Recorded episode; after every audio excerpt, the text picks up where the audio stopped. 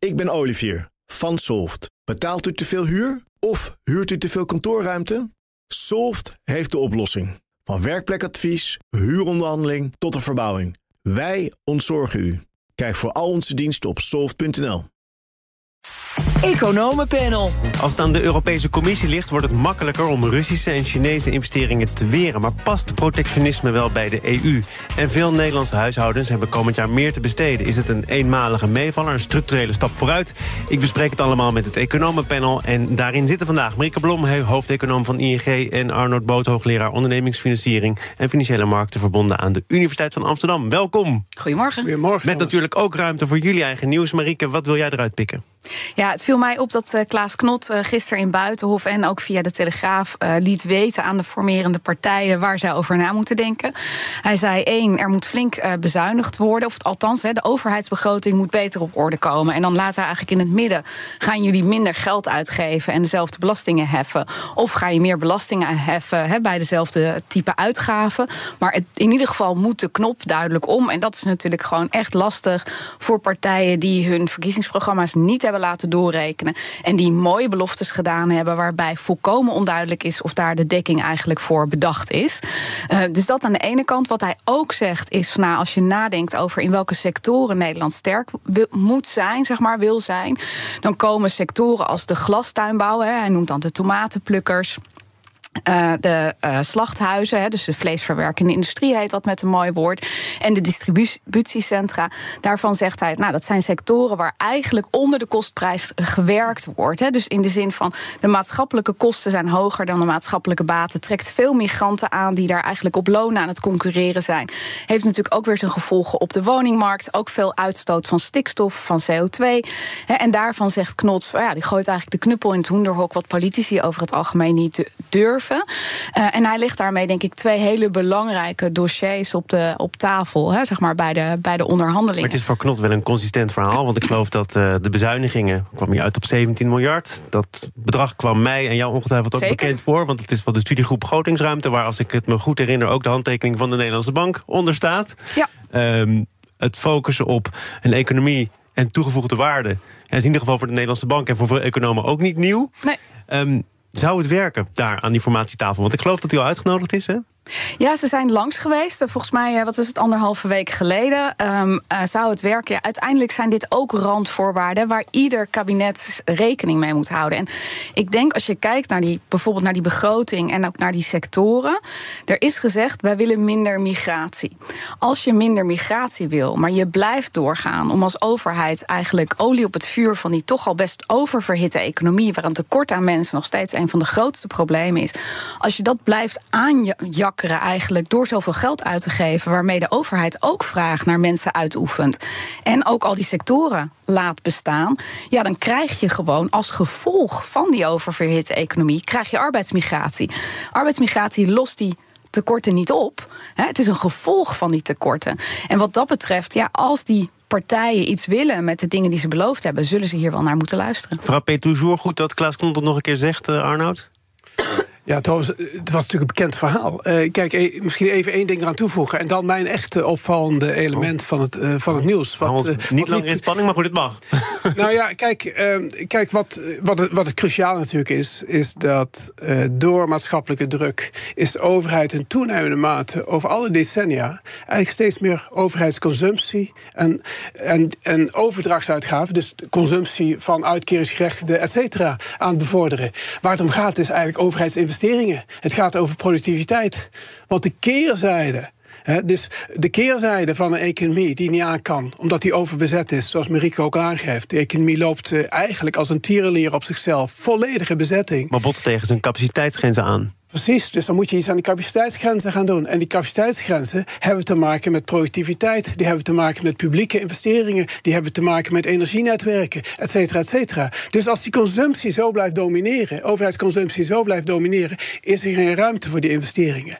En dan tonen ze even heel snel de brug. Oh, nou ja, ik, dacht, ik zag Marieke toch met enige interesse luisteren. Wilde je nog wat toevoegen of niet? Nee, nou, ik denk dat het klopt. Ik, ik denk wel dat het het allebei is. Dus aan de ene kant productiviteit aanjagen, maar misschien ook zeggen van als we dit nou niet meer doen doen, dan hebben we daar eigenlijk niet meer die werknemers nodig. En die kunnen die misschien in meer productieve sectoren gaan werken. Ja, we zijn het dus helemaal eens. Uh, die, uh, maar laten we het erbij. Kijk, oh, nou, nee, kom op. nee, maar even, kijk, kijk wat, wat mij opviel in het nieuws de afgelopen, de afgelopen tien, tien dagen of, of twee weken. Oh. En het was getriggerd vanochtend door een heel klein stukje op de voorpagina van de Volkskrant. Dat was een oma die haar kinderen mee naar de film had genomen. Uh, en die oma was er in de, oude, in, de, in de oude wereld van die kinderen moeten gewoon de ruimte hebben. Dus ze pakken gewoon een hele grote zak vol met, vol met snoep. En eigenlijk de kinderen zijn meer beheerst dan oma, want die zak is nog niet vol genoeg. Maar waar ergerde die oma zich aan? Ze hadden precies hetzelfde snoep in die zak gedaan. En dat deed me denken aan vorige week. Want toen hadden we het erover dat mensen zich steeds meer hetzelfde gaan gedragen, hetzelfde eruit zien, de TikTok-generatie. En waar hebben wij het altijd over als economen? We hebben meer diversiteit nodig. Diversiteit in het bankenwezen, niet allemaal een eenheidsworst. We willen geen zes ING's hebben. We willen verschillende type banken hebben. En zo geldt het op alle punten van de economie. We willen experimenteren met nieuwe manieren hoe je met de economie kunt omgaan en met de samenleving. Dus dat viel me. En dat begint eigenlijk bij niet allemaal hetzelfde zakje snoep samenstellen. Dat triggerde in ieder geval deze gedachte. En het verbaasde me eigenlijk niet, omdat sociale media roepen één bepaald type gedrag uit. En dat zie je ook terug natuurlijk, hoe de klanten naar de banken kijken, hoe de banken naar de klanten kijken. Want dezelfde mensen, TikTok-mensen, werken binnen die banken. En op deze manier krijgen we eenheidsworsten. En dat je staat tegenover een TikTok-mens. Ja, maar, dan, blijkbaar. Ja, maar dat. Ja, maar, nou, nou, Marieke is er voor geen kwaad bewust. staat hier als eigen persoon, hoop ik. En niet als, uh, niet als uh, moloch van een bank. Uh, dus, dus het feit dat je diversiteit wil mensen zelf nadenken, zelf keuzes maken, dingen op een andere manier doen, dat is wat wij nodig hebben. En juist ook in deze economie. We gaan naar, eh, ja, zo gaat het. Soms is er een bruggetje mogelijk, soms niet. Naar het Nibud, want in het ene geval gaat het om een paar euro... in het andere geval om honderden euro's per maand. Maar de koopkracht, ja, bijna iedereen gaat er dit jaar op vooruit. Berekende het Nibud, dat is het Nationaal Instituut voor Budgetvoorlichting... vorige week donderdag. Is dit een en al goed nieuws, Marieke? Grotendeels wel, ja. Uh, wat, je, wat je ziet is aan een, voor een deel door beleid. Dus bijvoorbeeld als je het hebt over belastingen.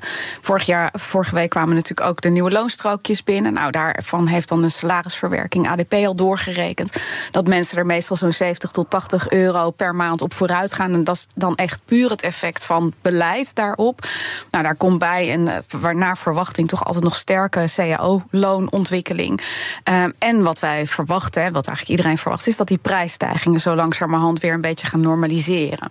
Nou, daar zit hem denk ik, als je naar die plaatjes kijkt, ook wel een belangrijke crux. Want als we proberen om dat in te schatten, is dat eigenlijk heel lastig op dit moment. Dus ik denk dat het beeld klopt, de richting klopt. Hè. Uh, het CPB schat een, ongeveer 2% koopkrachtstijging. Dat betekent 2% meer spullen die je kunt kopen hè, voor je geld, voor alle duidelijkheid. Dus niet 2% meer uh, geld binnen, maar echt 2% meer spullen kopen. Um, maar dat hangt er natuurlijk nogal van af. Wat doen nou precies die CAO-lonen? Wat doen nou precies de prijzen? Wat doen nou precies de energieprijzen? Dat is natuurlijk een belangrijke component. En daar zit veel onzekerheid in. Wij denken dat de inflatie wel eens wat mee zou kunnen vallen. ten opzichte van wat het Nibud hier doorrekent. en van wat het CPB eerder heeft gezegd. Dat zou flink kunnen schelen. Zij zeggen zo 3,5 procent. Wij denken misschien wel anderhalf procent. Dus daar zit een verschil van 2 procent tussen. Maar wij denken ook dat de cao-lonen misschien iets minder sterk stijgen dan waar zij van uitgaan. Dat zou dan weer een procent minder positief zijn. Maar alles bij elkaar scheelt dat een procent. Nou, van 2 naar 3 procent koopkracht. Dat is best wel een behoorlijk verschil. Dus ik denk nogmaals, hè, uh, klopt beeld. Uh, mensen gaan er eindelijk weer substantieel op vooruit dit jaar. Met grote verschillen altijd tussen groepen. Maar hoeveel precies, ja, dat zal de tijd nog moeten uitwijzen. En, en het bedrijfsleven zucht hier hieronder. Althans, dat bleek eh, eind vorig jaar uit hun nota arbeidsvoorwaarden. Zegt ja, die loonstijgingen, dat trekt een steeds zwaardere wissel op ons. Je kunt nadenken over de korte termijn, maar wij moeten er op de lange termijn nog zijn. En daar horen ook lange termijn investeringen bij. En daar komen wij nu niet aan toe. Zijn die zorgen gerechtvaardigd. Ja, nou kijk, of ze daardoor niet gaan investeren voor een deel, jaagt dat juist investeringen aan, namelijk in arbeidsbesparende technologie. Maar wat ik echt zie is, in Nederland zaten de loonstijgingen vorig jaar op zo'n 7,3 procent. En dat is alleen dan nog de CAO-loonstijgingen. In Europa zat dat zo rond de 4,5 procent. Dus dan zie je, daar, daar zit echt een flink gat. En dat betekent iets voor de concurrentie van het Nederlandse bedrijfsleven. Wat je ziet als je naar de winstgevendheid kijkt van het bedrijfsleven, dan staat hij er gemiddeld genomen goed voor. Maar ook weer daar met grote verschillen tussen sectoren. Uh, en dat betekent dus dat er ondernemers zullen zijn die zeggen: ja, ik trek dit niet meer. En nou zeggen wij, iedereen zegt, nou, de werkloosheid zal ook wel wat gaan oplopen dit jaar. Hè, dus dan moet je je voorstellen dat bedrijven inderdaad zeggen van nou, hè, of faillissement, of toch reorganiseren, of hè, uitbesteden in het buitenland, noem maar op allemaal. Ja, en ik, ik denk dat de zorgen over de positie van het Nederlandse bedrijfsleven in die zin wel terecht zijn. Dan naar de zorgen over de Nederlandse werknemers. Want Nibud zegt, we komen weer op adem, maar voor veel mensen blijft het financieel een onzekere tijd. De verhogingen van uitkeringen, het minimumloon garanderen bij lange na nog niet voor iedereen een aanvaardbaar bestaansminimum. En dan zegt Arjan Vliegendhart van het Nibud, hoe kan dit?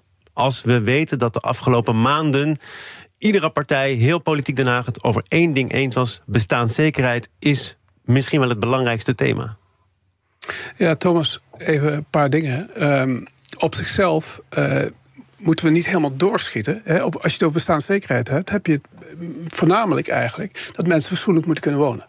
Eigenlijk is dat misschien wel het meest, meest voorname. Eh, want daar lopen bepaalde groepen eh, lopen daar, lopen daar tegen grenzen op. Maar moeten ze ook niet fatsoenlijk boodschappen kunnen doen? Maar als je niet fatsoenlijk kunt wonen, en dan, dan heb je het ook over de kosten, hè, van, uh, kosten van het wonen. Hè. Je hebt het over woningcorporaties. Hè. We maken vraagstukken niet zo verschrikkelijk groot dat, dat we een overheid ze nooit kan oplossen. Maar als je nu even zo concreter maakt. Hè, uh, er zijn 2,5 miljoen units huisvesting verzorgd door woningcorporaties. We hebben het ministerie van Volkshuisvesting afgeschaft. En hopelijk gaan we het weer creëren. Want woningcorporaties moeten verantwoordelijkheid hebben dat die huisvesting energie-efficiënt is. Want dat is één van die aspecten die nadrukkelijk terugkomt in het aspect van bestaanszekerheid. Want de energietoeslag is er ook af. En dat zie je met name terug aan de onderkant aan de mensen die het minst verdienen. Bijvoorbeeld, ja, absoluut. En uh, dus, dus we, moeten, we moeten veel meer die verantwoordelijkheden leggen waar ze horen te liggen. De overheid onder het mom van bestaanszekerheid had alles naar zich toe, alsof er in het verleden geen onderkant is geweest. Ik noem het even onderkant, wat, wat denigrerend klinkt, maar absoluut niet zo bedoeld is. Een onderkant geweest is die het moeilijk, moeilijk heeft, die is er altijd geweest.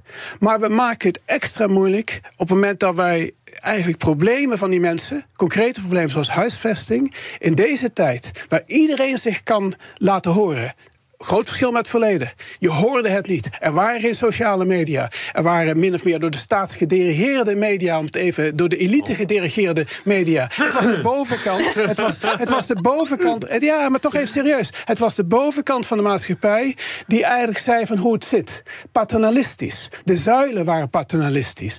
Dus, dus we hebben een maatschappij, gelukkig nu, waar iedereen zich kan laten horen, waardoor het ook veel duidelijker is waar de fricties liggen. En een van die hele belangrijke fricties is met trekt het huisvesting. En ik snap niet hoe kabinetten zich in de luren hebben laten, kunnen laten leggen door woningcorporaties die hun verantwoordelijkheid niet hebben genomen. En het is één element, het is niet alle elementen, maar één iets wat houvast kan geven. Maar het begon eigenlijk met de vraag. Uh, volgend op de constatering van Arjan Vliegendhart... hoe komt het toch dat er nog altijd mensen zijn... die niet of nauwelijks de eindjes aan elkaar kunnen knopen? Uh, daar voeg jij een belangrijke component aan toe, namelijk huisvesting. Maar hij wijst gewoon sec op de feiten. Namelijk, ondanks alles wat we daar de afgelopen tijd voor hebben opgetuigd... en wat we ervan hebben gevonden... zijn er nog altijd heel veel mensen in de problemen. Jouw oplossing is dus huisvesting op een andere manier Thomas, dat is één oplossing. Maar mijn andere hele belangrijke opmerking was... die groep is er altijd geweest. Het idee dat een overheid iedereen boven het water kan tillen. en dat mensen ook door persoonlijke omstandigheden. niet ongelooflijke moeilijke omstandigheden terecht kunnen komen. en dat een overheid dat kan oplossen. Dat, die beperking is er altijd geweest. Het feit dat iedereen zich kan laten horen. wat ik een groot goed vind. Je weet het nu beter, zeg je eigenlijk. Ja, absoluut. Omdat je het beter hoort. Oké, okay, Marieke, jouw reactie? kan zich organiseren. Onderschat niet hoe belangrijk dat is. Ja, ja het lopen, er lopen veel dingen door elkaar, denk ik, in dit gesprek. Hè. Dus ik denk waar Vliegend Hart op wijst, is inderdaad iets wat al veel langer bestaat. Hè. Er is armoede, er zijn mensen die niet mee kunnen komen. En je hebt natuurlijk ook die commissie die gekeken heeft naar de vraag: brengen we dat nou eigenlijk goed in kaart? Snappen we goed wat je nodig hebt om voldoende rond te kunnen komen in Nederland? Zei, het sociale minimum moet omhoog. Precies, en die zeggen, ja, we, we, we meten nu als het ware, een kleine 5% zit eigenlijk onder die armoedegrens. Maar eigenlijk is het misschien wel meer, want er is meer nodig om fatsoenlijk rond te komen. En daar wijst Vliegend Hart, denk ik, op. En daarnaast is wat we natuurlijk in de afgelopen paar jaar hebben gezien met die energieprijzen.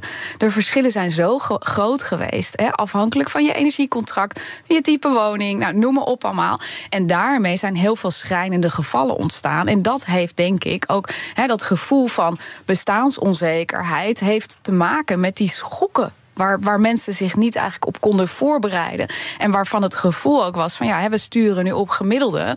Maar ja, wij zijn niet gemiddeld. En, en dat, ja, dat gevoel is ook wel begrijpelijk. Neemt niet weg dat er ontzettend veel geld is uitgegeven in de afgelopen jaren. om te proberen om die verschillen weer minder te maken. Om die verschillen weer kleiner te maken. Ben je het met Arnold eens die constateert: je kunt niet, hoeveel je ook doet, iedereen proberen boven water te houden? Er is altijd een groep geweest en die is min of meer onveranderd groot in omvang, die het lastig heeft.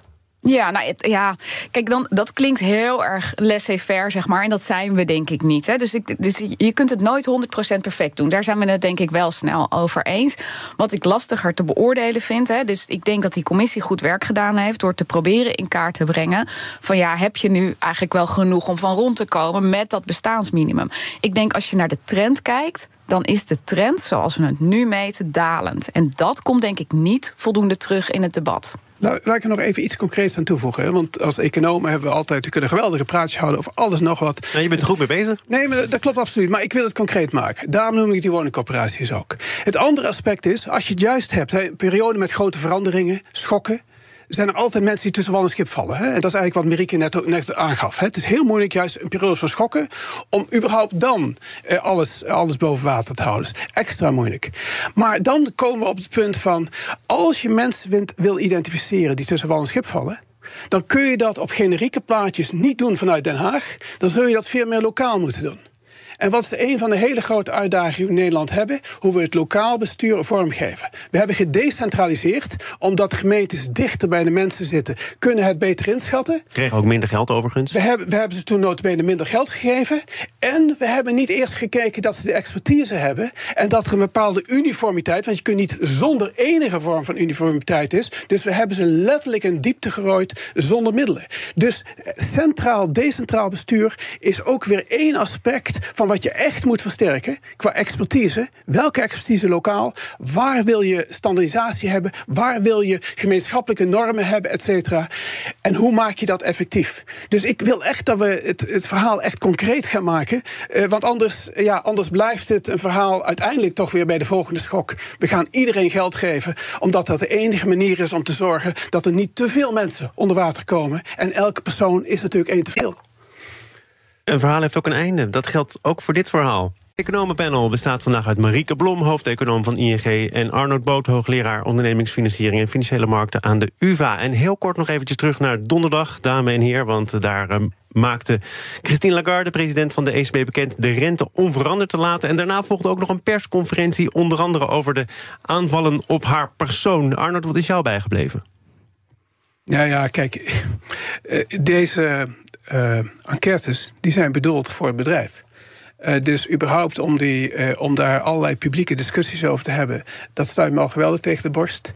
En dan speelden twee dingen in bijzonder mee. Ik vind het uh, eigenlijk geweldig arrogant. En dat is waarschijnlijk ook de economie. Even als je ze serieus neemt. Hè? Want de enquêtes waren persoonlijke aanvallen eigenlijk op Lagarde. Nog even voor de volledigheid: het waren enquêtes uitgevoerd onder de medewerkers van de ECB. Klopt over uh, hun eigen functioneren, het functioneren van de ECB en ook het functioneren van de voorzitter, mevrouw Lagarde. Ja, daar kwamen twee dingen uit naar voren. Dat zij de ECB zou gebruiken voor een eigen profiel. Wie weet wat haar volgende baan zou zijn. Dat was één. En twee, ze is geen econoom en derhalve eigenlijk incapabel. Ja, dat waren de twee dingen.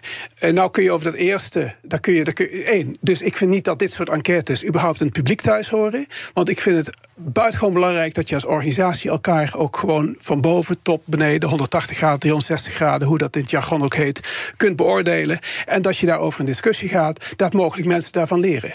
Op deze manier is het bedoeld als een pure eh, beschadiging van de persoon. En dan vind, ik er, dan vind ik er twee dingen verkeerd aan. Eén, ik ben helemaal niet van de school dat je per se econoom moet zijn in die positie. Als je de juiste expertise om je heen verzamelt en je hebt allerlei ervaring in bestuur en notabene economische functies, zoals hoofd van het IMF, dan ben je gekwalificeerd. Dat is één. En twee, wat hier toch ook weer heel duidelijk doorspeelt, en juist ook in de media, is, is vrouw. En vrouwen vallen we schijnbaar in de sociale media tijdperk tien keer harder aan. Want ik weet dat Mario Draghi, die nu als held beschreven wordt door die economen. Mario Draghi was daar met het Office Draghi. Had geen gevoel eigenlijk voor democratie. Voor inbreng van andere, andere centrale bankpresidenten. Dus ik had veel meer moeite met Draghi dan dat ik heb met Lagarde. Dan naar Marieke Blom. nou, er zit dat nog een ander element in om dat nog toe te voegen. Het, het, zeg maar, mensen zeiden ook, we geloven, we geloven eigenlijk niet dat we de inflatie onder controle gaan krijgen. Nou, dan eerst even, niet iedereen die daar werkt is inflatiedeskundige, hè, zeg maar. Toch even uh, onaardig gezegd. En um, uh, ja, Lagarde zei zelf eigenlijk vorige week van ja, die economen, dat is ook maar een beetje een tribale kliek, hè, had zij eh, gezegd daarover. Waar je, waar je nu denk ik op stuit, en daar had ik het net ook even over, is de onvoorspelbaarheid, de ongrijpbaarheid van wat er in de economie gebeurt. Dus ook wat er met de inflatie gebeurt. En om dat aan te rekenen aan, hè, zeg maar, een, of het nou Lagarde is of het hele bestuur van de ECB, het is gewoon een hele moeilijke tijd om de economie een beetje, hè, zeg maar, stabiel hier doorheen te krijgen. Alles bij elkaar gaat het helemaal zo gek nog niet. Hè, want die inflatie is toch wel gierend uit de hand gelopen de afgelopen jaren als de doelstelling 2% is? Ja, maar ik denk wel dat als je daar een goede analyse op doet, dat dat toch echt voor een heel groot gedeelte komt door de energieprijzen. En dat dat niet de Europese Centrale Bank aan te rekenen valt. Nou, hoogst is Mario Draghi. Laten we, we kunnen een andere keer nou, over ja, hebben, goed, niet misschien, misschien inderdaad, ja, door het opkoopbeleid zou je dan kunnen zeggen. Maar ik denk toch eerlijk gezegd dat die energieschok in de afgelopen jaren, als je kijkt wat er gebeurd is, dan is het niet primair een vraagschok, maar primair een aanbodschok geweest. Waar de ECB gewoon niet zo heel veel aan kon doen. En dan kan je zeggen van ja, dat dus ze besturen het niet goed. Ja, de omstandigheden zijn gewoon heel onzeker. En ieder bestuur zou op dit moment moeite gehad hebben om al die doelstellingen in balans te brengen. Dan naar een andere Europese kwestie. Want als het aan de commissie ligt, de Europese Commissie, wordt het makkelijker om. Niet met naam en toenaam genoemd, maar Russische en Chinese investeringen te weren. Blijkt uit een wetsvoorstel van de commissie afgelopen woensdag, toegelicht door Eurocommissaris Verstaayer. Het wordt inderdaad, eh, ik hecht daar waarde aan, niet met zoveel nadruk gezegd dat het om China en Rusland gaat. Maar is het dat wel degelijk, Arnoud? Het zal zeker, eh, laten, we, laten we het als understatement zeggen, als ehm, versnellend hebben gewerkt, extra urgentie hebben gegeven. Uh, maar het vraagstuk bestaat natuurlijk al langer. Uh, als Griekenland zijn belangrijkste haven door een buitenlandse mogendheid laat opkopen, eigenlijk veroorzaakt toen door de Europese Unie, omdat ze Griekenland de duimschroeven aandraaiden. Die mogendheid is ook China overigens, hè? Ja, maar even, even, als we even, land, even loszien van landen. Uh, dan, die problematiek bestaat al langer. Is het een serieuze problematiek? Ja, natuurlijk is een serieuze uh, problematiek. Want kijk, wij als economen zijn. Uh, als, je meer denkt aan de wereldeconomie, dan denk je altijd: internationale handel, 1 plus 1 is meer dan 2. Ja? En, en Trump heeft dat nooit begrepen, maar, maar allerlei andere mensen wel. Maar je ziet dat er ook binnenland allerlei druk is op, uh, op, op grenzen dicht, et cetera. dus economisch ben je genegen altijd te zeggen: van internationale handel is goed. Maar je je ziet gewoon dat landen die economisch opkomen.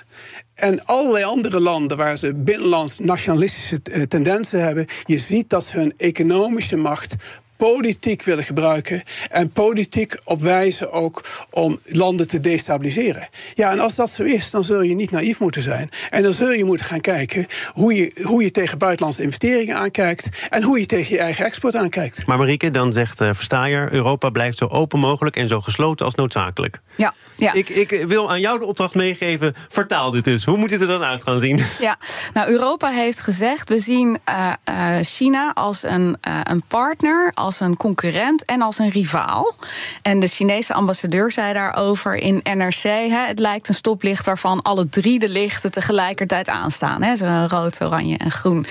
Um, dat is natuurlijk ook een ingewikkelde uh, boodschap.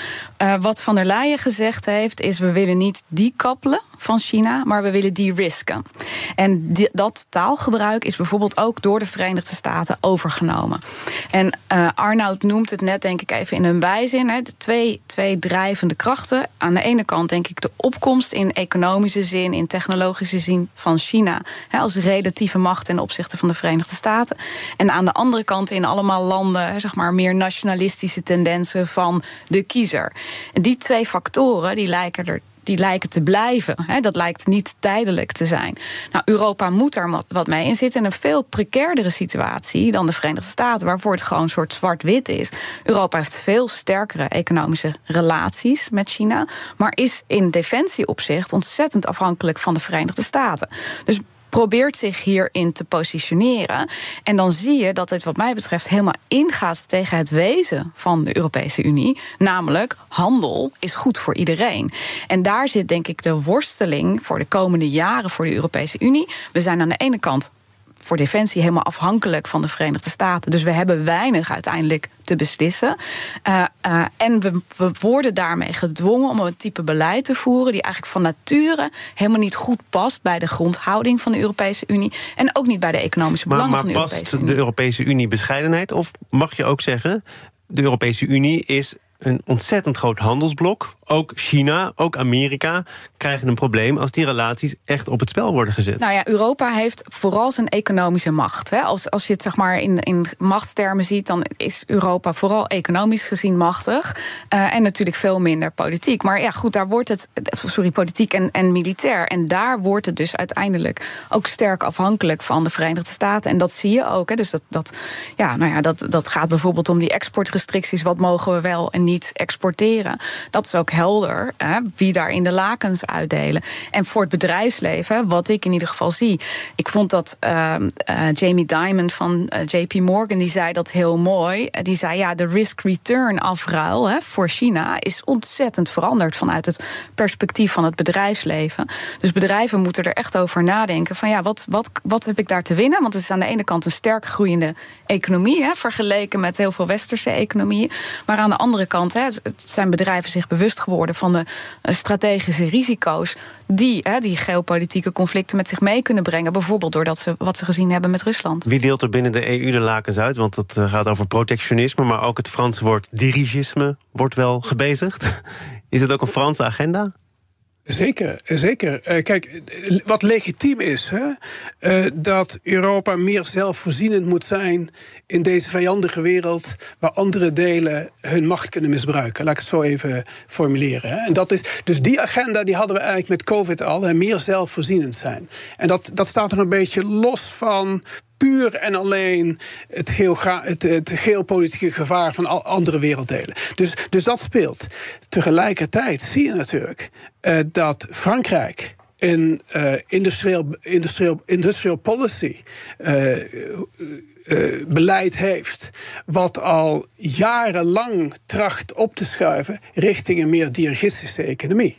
Dus dat staat eigenlijk los van het geopolitieke verhaal. Uh, Frankrijk, na het verdwijnen van het United Kingdom, van Groot-Brittannië uit de Europese Unie, en het feit dat Duitsland zich achter Frankrijk wil schuilen. Voor omdat, de auto, nou, omdat de auto-industrie ook onder druk staat. Hè? Ja, gedeeltelijk, gedeeltelijk. Maar, maar ook in iets bredere zin. Hè. Duitsland is geweldig avers om zich tegen Frankrijk te keren. Frankrijk heeft dus meer macht gekregen. Ik ben zelf uh, voorzitter van een of ander uh, instituut, uh, de commissie in, in Naam Brussel. Vergeten, doet er wel toe. Breugel, ja. Breugel de, okay. de Academic Council van Breugel. De Duitsers en de Fransen voeren binnen Europa de boventoon, zijn diplomatiek fabuleus. De Fransen, je kunt er alles van zeggen, maar diplomatiek fabuleus. Zij weten zich strategisch altijd te positioneren. Wat niet goed voor het land is trouwens, want de economische groei in Frankrijk is de laatste 25 jaar ver achtergebleven. Maar in termen van invloed, beleid, protectionistisch beleid, daar zijn ze geweldig goed. En het gevaar dus nu is dat die agenda die niet te maken heeft met, eigenlijk met de geopolitieke agenda, dat die, dat die agenda gaat domineren. In het kader van agendabeheer moet ik nu de tijd gaan beschermen. Ik dank de tribale kliek van vandaag. Arno Boot en Marieke Blom. Dit panel is ook te beluisteren als podcast. Abonneer je via je favoriete kanaal of de BNR-app. Ongevraagd advies. Het grootste deel van de Nederlandse gemeenten verwacht in 2026 een flink gat in de begroting. Samen komen ze maar liefst 1,1 miljard euro tekort, publiceerde BDO vorige week. De Vereniging van Nederlandse Gemeenten adviseerde haar leden vorig jaar zelfs om niet sluitende begrotingen te maken om zo een signaal af te geven aan Den Haag. Het is tijd voor advies, ongevraagd advies aan de VNG. Dat komt van Irene Boon van Trias Politica en ook lid van onze lobbypanel. Irene, goedemorgen. Goedemorgen. De gemeenten hebben het zelf over een ravijnjaar, het jaar 2026. Hoe groot zijn de problemen? Nou, die zijn best wel serieus. Uh, op dit moment valt het nog enigszins te overzien. Maar uit de meerjarenbegrotingen die er nu gemaakt worden, zie je dat uh, maar liefst 80 procent uh, van de gemeente het niet gaat redden in 2026. Dus dat is een uh, apocalyptisch uh, jaar. Uh, en vandaar de term ravijnjaar. Ja, heeft te maken met een veranderende rijksbijdrage vanaf 2027. En dan gaat het over serieus geld, geloof ik, hè, vanuit het gemeentefonds. Ja, de, de, de, systematiek zoals die er nu is, waarbij die noemen ze wel trap op, trap af. Waarbij als het Rijk meer uitgeeft, gaat er ook meer geld naar gemeenten en andersom. Die wordt in dat jaar losgelaten nog niet helemaal duidelijk is wat er dan voor in de plaats komt. Maar de eerste uh, signalen zijn dat dat uh, gemeenten 3 miljard per jaar gaat schelen. Dat is dus 3 miljard per jaar minder krijgen. En dat is echt heel fors. Uh, met name ook omdat je ziet dat het aantal taken dat vanuit de Rijksoverheid naar gemeenten wordt overgeheveld, neemt eigenlijk toe. Dus gemeenten moeten steeds meer doen. En op de een of andere manier is de gedachte dan stevast: als de gemeenten het gaan doen, dan kan het wel goedkoper. Wie dat bedacht heeft, dat weet ik niet. Het is een hele onzinnige gedachte. Uh, je ziet dat bijvoorbeeld bij de decentralisatie van de jeugdzorg hebben we dat allemaal kunnen zien. Toen moesten die gemeenten ook ineens allemaal gaan aanbesteden. Nou, konden ze allemaal niet. Dus dat, dat kan natuurlijk helemaal niet per se goedkoper. Uh, dus er komen dan taken bij. En in plaats van dat er passend budget bij komt, gaat er budget af. En dat is, dat is de tendens die nu in combinatie dus met die herziening van het gemeentefonds, uh, waar de noodklok over wordt geluid. Maar we spreken elkaar ook op de dag dat naar buiten komt dat gemeenten dit jaar meer inkomsten verwachten uit de OZB, de onroerende zaakbelasting, rioolheffing, parkeergelden. Gaat ook over serieus geld, gaat over 8,5 procent. Nou ja, dan uh, is het lekker boven, toch? Ja, en dit is wat je heel vaak hoort. Um, uh, maar daar past een, uh, een, grote kanttekening bij. Geld wat jij en ik kennen, uh, dat kennen wij van nou, eerst hard werken en dan verdien je het. En dan kan je een deel daarvan uitgeven, een deel daarvan zet je opzij. En als er iets gebeurt, onvoorzien, dan schuif je een beetje heen en weer. Gemeentegeld is geen gewoon geld zoals wij dat kennen. Gemeentegeld uh, komt uh, uit verschillende bronnen. En uh, voor 60% komt dat uit het gemeente. Ik ben Sylvia van Solft. Betaalt u te veel huur of huurt u te veel kantoorruimte? Solft heeft de oplossing. Van werkplekadvies, huuronderhandeling tot een verbouwing, wij ontzorgen u. Kijk voor al onze diensten op soft.nl.